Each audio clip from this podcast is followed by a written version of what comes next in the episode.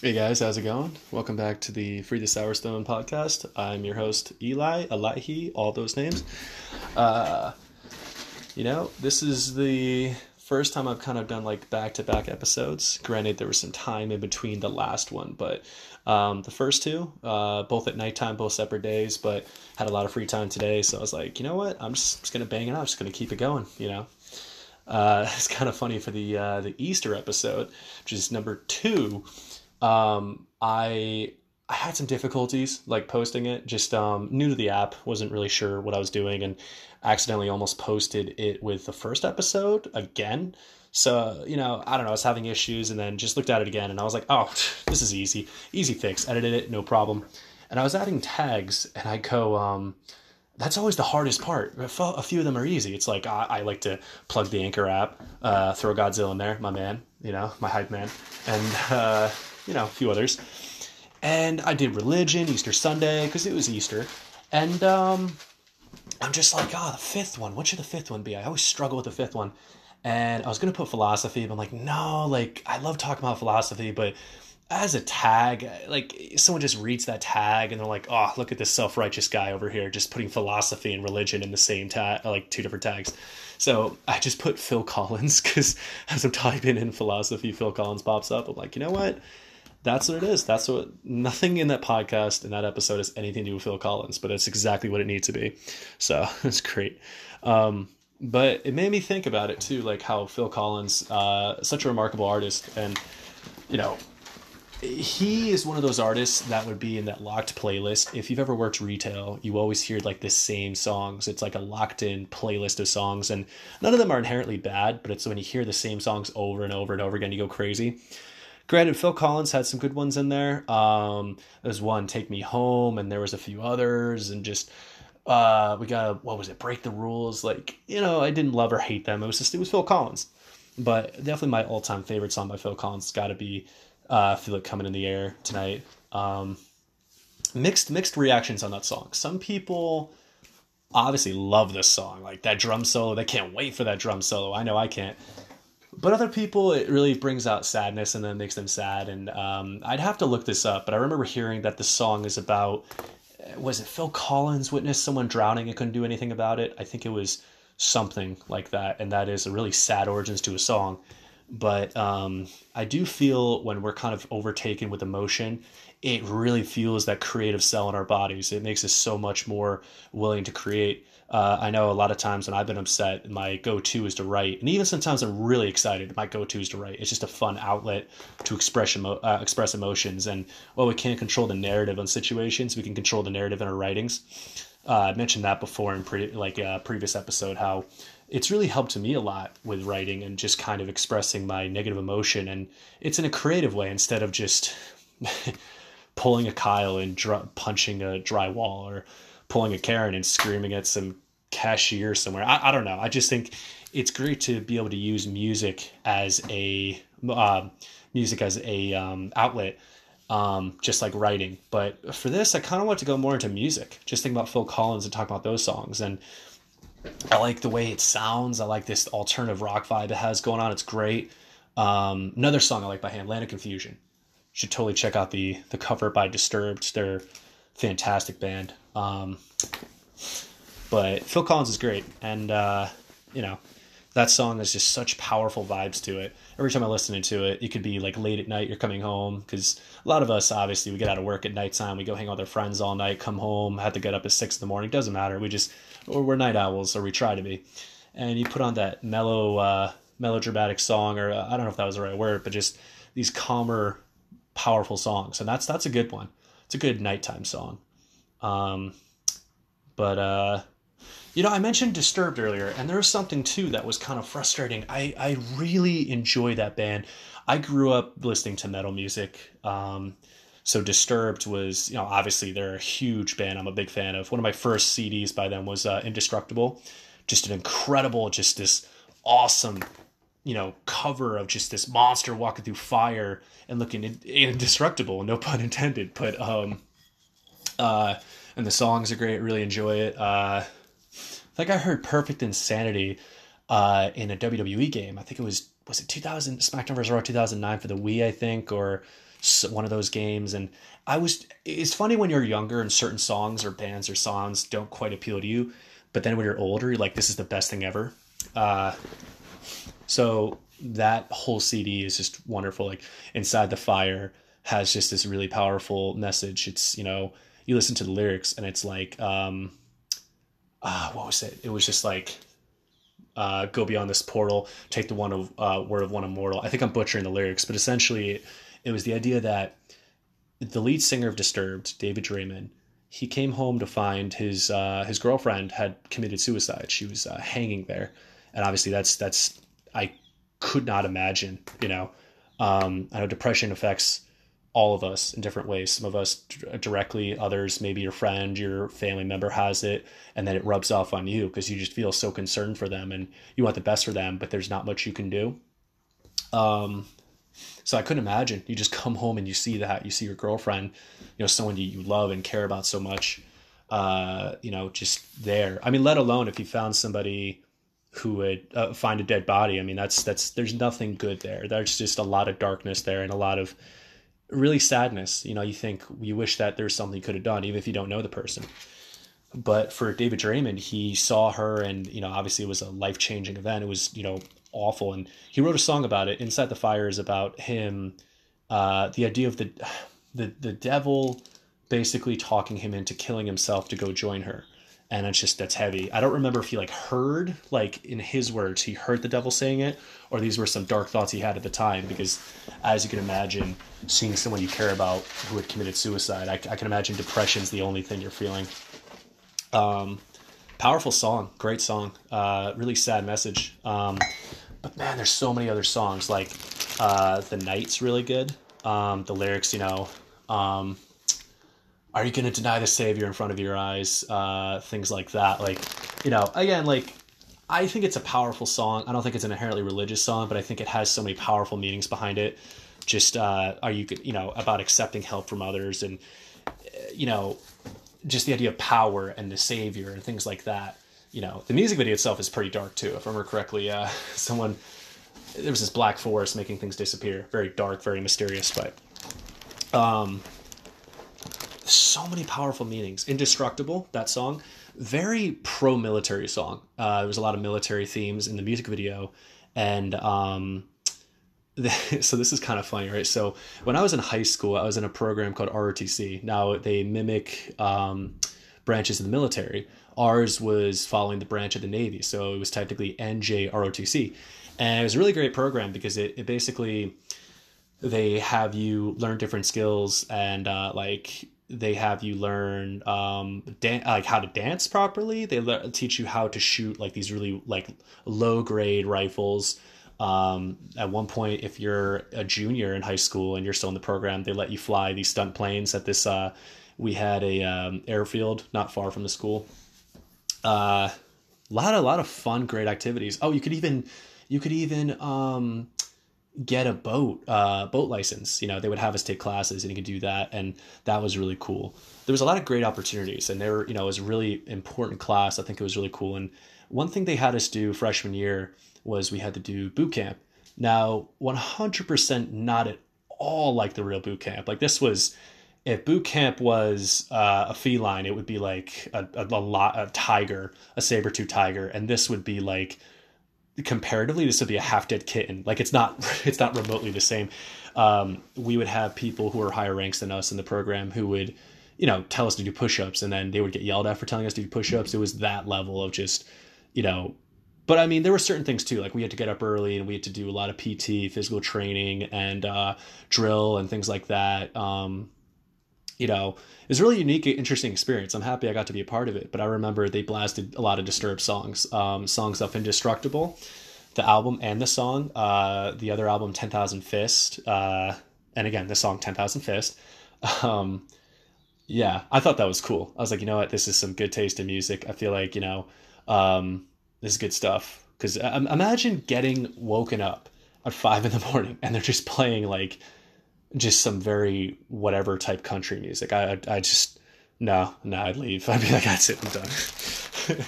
you know and you know no disrespect to country. I think um, there's great, good and bad in every genre. I'm more of a fan of old country, like Patsy Cline. I've really fallen in love with her song "Crazy."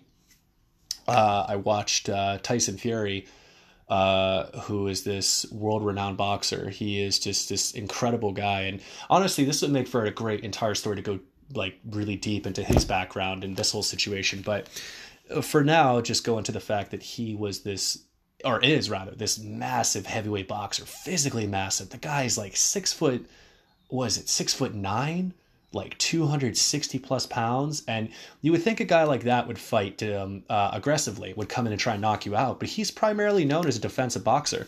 I've watched fights where he just avoids punches, like they must be centimeters away from his jaw. It's it's incredible. He's he's a phenomenal like boxer and such a personality. He's such a funny, charismatic man. I'm a huge fan of his skills and just him as a person. And he was fighting this guy, uh, Deontay Wilder, and um, oh man, you know what? I, I again, I really want to go like more in depth in this, but I was trying to focus more on music, so I think I'll get back to this story, and uh, I'll go back into the music, and then. Um, or you know what? You know what? You know what? Who cares? I, am just gonna go that deep into explaining these boxers and jump the music. No, you know, we'll follow this through. So I just explained Tyson Fury, and Tyson Fury was fighting this guy named Deontay Wilder. Now Deontay Wilder, oof, this guy is also physically imposing. He's also he's a heavyweight boxer. Um, he's the heavyweight champion. He is probably the most prolific knockout puncher since like Mike Tyson, probably.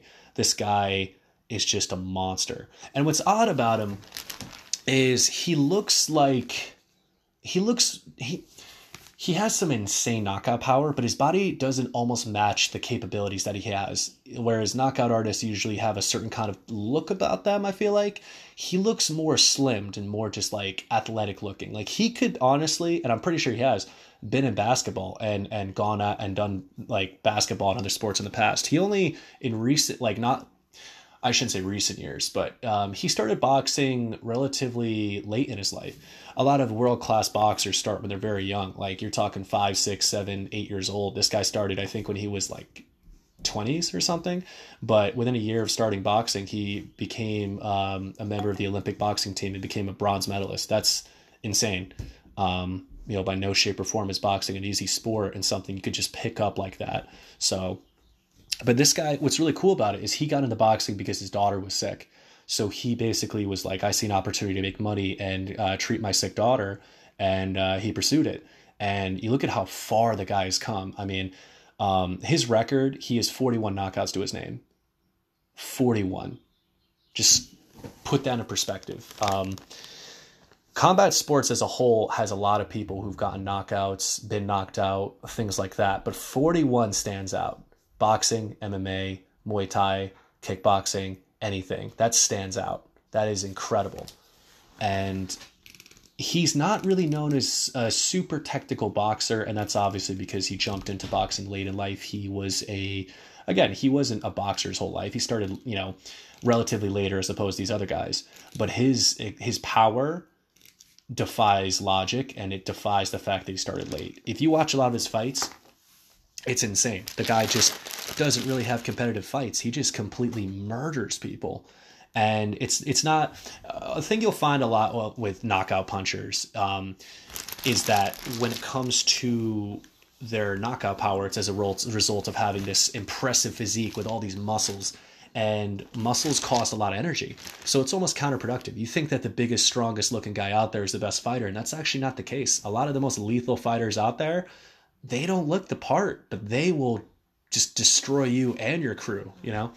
So Deontay Wilder, while he's not extremely physically imposing like you'd imagine a knockout puncher look, he looks more slim. And what's interesting about that is his power carries out 12 rounds. He has knockouts literally in every single round. A lot of them are earlier in the rounds because of um, because you know he just wrecks people immediately, but uh, in every round which again is is very unlike most combat professionals. Um, a lot of guys uh, and, and girls, respectively, when they are knockout punchers, they have a few good rounds in them. Um, especially more in MMA, I'd say. But uh, in boxing, it's it's usually earlier rounds. And the reason I say especially in MMA is because um, MMA's trickier in the sense where in boxing it's one version of combat versus MMA is all forms. You know, you, you in boxing it's boxing, but in MMA it's boxing, kickboxing, Muay Thai, uh, wrestling, jiu-jitsu, everything. Every variation of those styles is in one single sport and you have to train for all that. So you imagine um, and there are guys who have knockout powers in all rounds of MMA, but uh, traditionally speaking, when you have to train for something, your muscles are geared towards that. So you figure um, conditioning can be a struggle. Conditioning, that's my main point here. Conditioning to be a knockout puncher can be a struggle, whereas you can you can output this power a lot, but having to mix that in with wrestling and grappling and kicking and everything like that, it's easy to wear your body down to where you can't produce that same power in the later rounds. Um, and the same can go for boxing. It's just with boxing, when someone's just specifically focusing on punching the entire time, it's easier for them. It's an easier energy output than it is for like MMA. Whereas if I'm known as a knockout puncher, if I have serious power, if a guy grinds me out with wrestling, I won't have the same power in later rounds. Whereas boxing, it's more focused on striking. So a lot of these guys are more conditioned to just specifically punch and portray their power the entire time. So, um, yeah. I don't know if I was explaining that correctly. My point is, my point is, it's very unlikely that a guy is going to have knockout power an entire 12 round bout of boxing, championship boxing. And this guy has it. And uh, he fought Tyson Fury in their first fight, which was uh, it's a year ago, actually, uh, more than a year and a half ago. And it was incredible because Tyson Fury is a guy that is undefeated, and he came up and beat Vladimir Klitschko, which is this. This guy was dominating the heavyweight division for ten years can you imagine, like, I'm 23. I think back to when I was 13. That was lifetimes ago. I can't imagine being on top of a sport so competitive for 10 years. Out like outpointing people, outstriking people, knocking people out 10 years. Tyson Fury comes in and just outclasses them, just does it. Incredible. So he's the champion, but unfortunately, um, you know, we began this episode talking about uh, mental health, and I think maybe that's more this what this is geared towards. Uh, I guess this episode because I was originally going into music, but this splits off into um, how mental health affects us all, right? And Tyson Fury, uh, as big as he is, he's not immune to mental health, just like I am not, just like you're not, just like anybody's not. And uh, it, it's it's interesting because he had everything from the size to um, uh, a wife and kids and money and respect and at the top of everything he's ever wanted to achieve. And he became depressed. Around the time of the rematch, you could watch when they have face to face interviews with him and Vladimir Klitschko, and he openly talks about wanting to kill himself. It was really horrific. You go back and rewatch it, and it's just scary. And uh, Tyson Fury became very obese. He drank a lot. Um, and he actually attempted suicide. He uh, he was in his Ferrari. He was speeding towards this bridge, and he says that a voice told him to stop. And right before it, he stopped, and he was shaking, and um, he managed to pull his life around and together. And uh, he really he it was an incredible comeback story. I, I, I highly encourage anyone to look up Tyson Fury and just really follow the steps to just understand his comeback because it's incredible. And uh, he did. He came back and he got back in shape and you know he won a few fights, and then he got a title fight with Deontay Wilder, and that's just what a comeback. Win, lose or draw, getting back to that position is incredible. Um, so that being said, he did that, and um, the fight itself it was really fun because I got to actually watch it at a movie theater. They were showing at this movie theater, and I was like, "Sweet, let's do it." So I'm watching it, and again, Deontay is a knockout puncher, and Tyson Fury is more defensive, technical, and it's like that's such a fun matchup. Because you know at any moment Deontay Wilder could just knock him out, and Tyson Fury actually was uh, it, he was outworking him the whole fight. There was uh, I think it was in the eighth round, Tyson got dropped, and so obviously that round goes to Deontay, and then in the twelfth round, like I mentioned before about this knockout power having, you know, it's not typical for people to carry this power out the entirety of a fight, whether it's MMA, boxing, anything like that. You know, muscles just don't tend to last that long with that high level of output. And yet he connected with this one hook and a follow up, just kind of like an uppercut. And it looked like Tyson just was done, just down for the count, completely knocked out. It was insane. After 12 rounds, competitive, this and that he just dropped Tyson. And I'm sitting there like, oh no, like he just got knocked out after all this work, after everything he did to come back here. He just got knocked out. Now, obviously, with boxing, you've uh, um, you have 10 seconds, uh, a ref's 10 count for you to stand up and appear physically oh, like able to continue the fight. And Tyson magically just he just got back up. And it, this sounds really simple. Uh, you know, for people listening at home, this may sound like very just um, whatever it may be. But getting hit by a guy like Deontay Wilder, who's been he's been for people that have fought him and for analysts that have watched him fight, they truly say he could have he is potentially the hardest puncher in the heavyweight division's history. He's up there with George Foreman. So that's that's be you know, that is some serious power. And to get clipped like he did in the twelfth round and to come back like he did, uh, it's it's reminiscent of if anyone's ever watched WWE or WWF, the the Undertaker, where he is he just does his famous sit up. And if you do, are you familiar with the Undertaker, please look this up. He just he's this massive, great character who just um and obviously wrestling WWE and WF, obviously it's all scripted and this and that, but it's still a fun play like show. It's it's it's fun to watch with these guys doing their own stunts and all that. And the Undertaker just sort of he always has this habit. Eh, one of his tropes is he sits up after receiving a lot of damage and looking like he's done. To always rem- it's it's reminiscent of like no matter what I'm gonna come back, kind of like a Jason Voorhees or Michael Myers. They just you could stop them, but they always bounce back and they always continue. Their hustle never stops. Um, so Tyson came back, stood up, and it was just insane. You could see the look of confusion, just like worry on Deontay's face. He's like, "What? This? I just murdered this guy. Like he's back." And I, am not to say Deontay's scared. I don't think these professional boxers are scared. I just think this this idea of I had this guy and he's back up. What is this? Like, how can he get back up? Because at that point, too, Deontay's track record, he hits you the right way, you're done. You're you're done. There is just no coming back.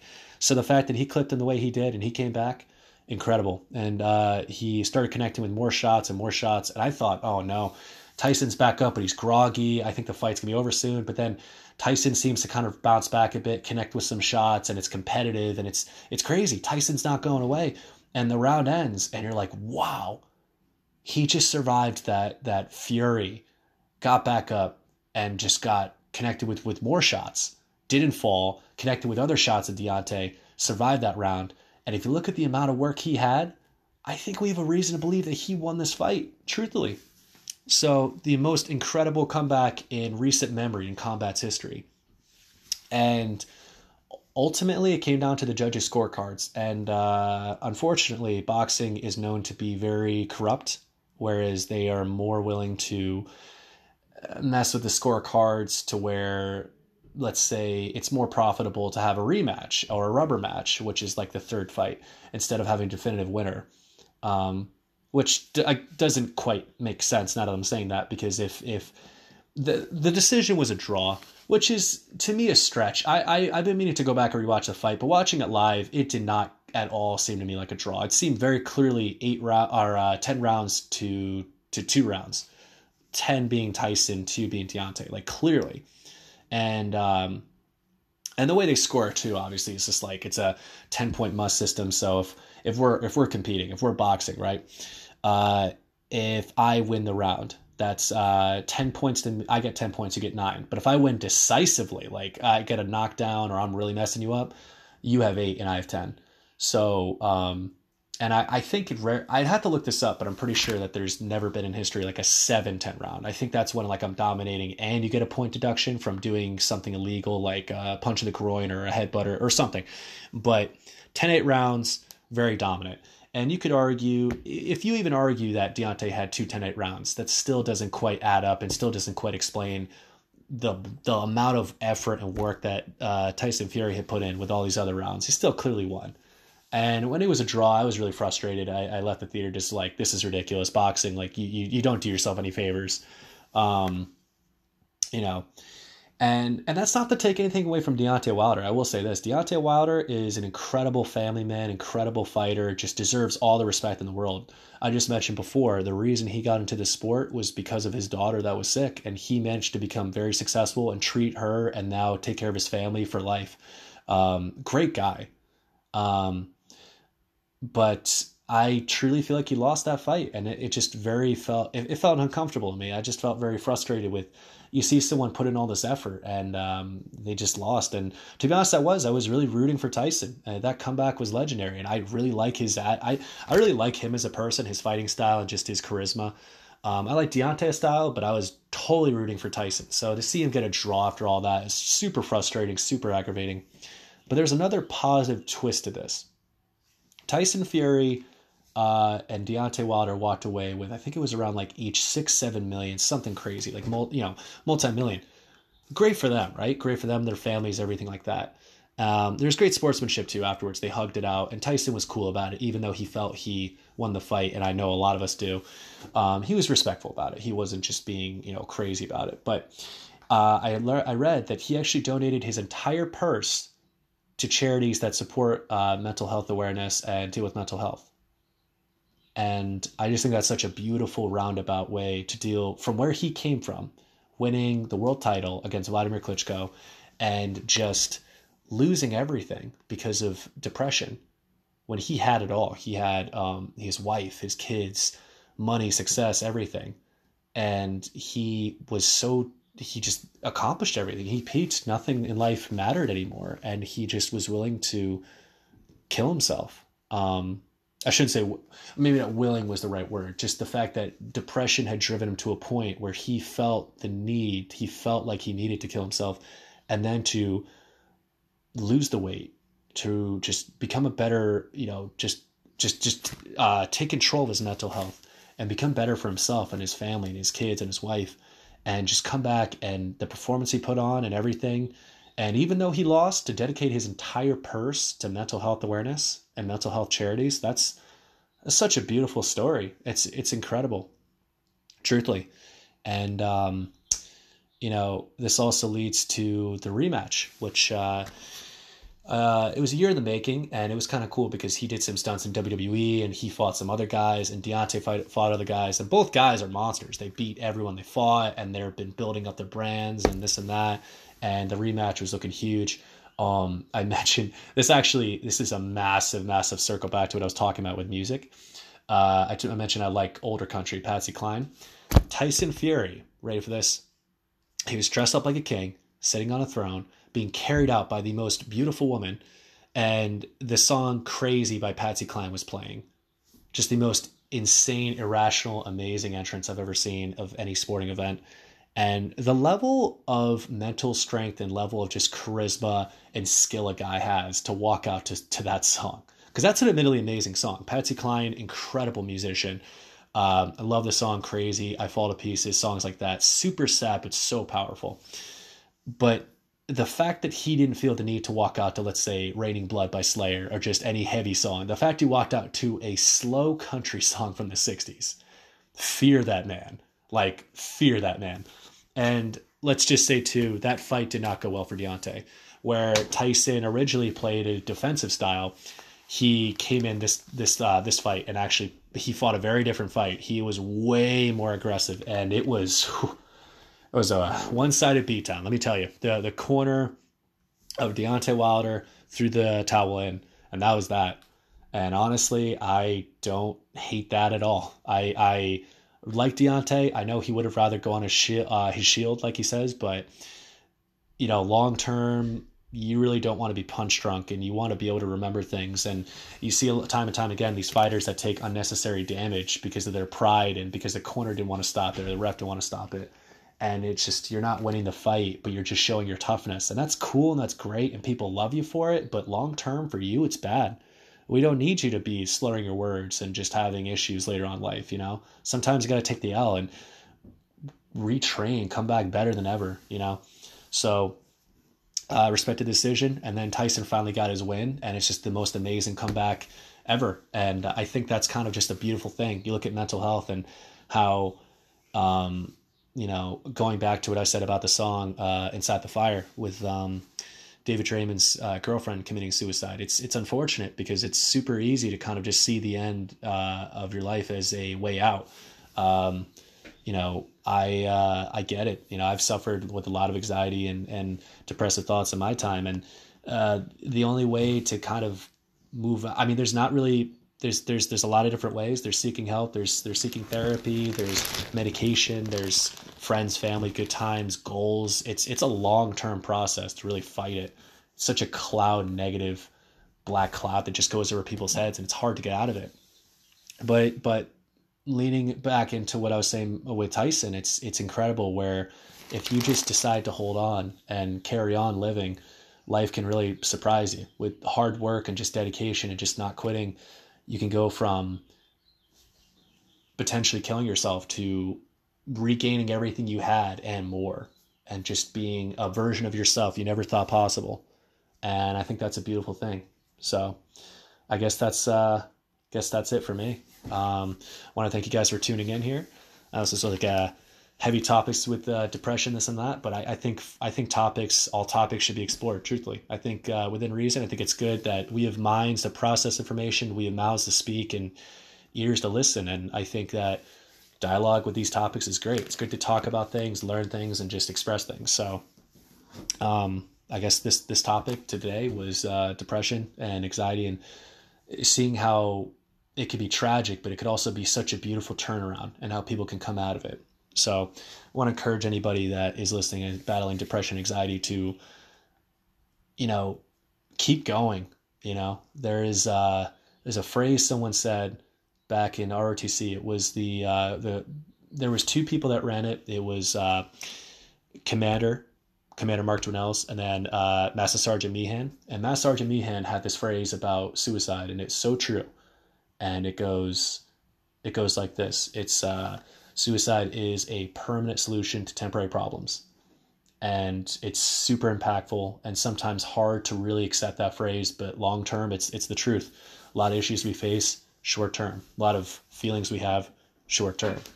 Progress always continues. Depression stagnant, but we can't help but progress and move on as people. And I uh, want to encourage you, the listener at home, to continue on. So, thank you for listening today. Uh, uh, it's been your host, Eli, as always. Just, uh, yeah, want to wish you a great rest of your day. Thanks for tuning in. Take care, guys.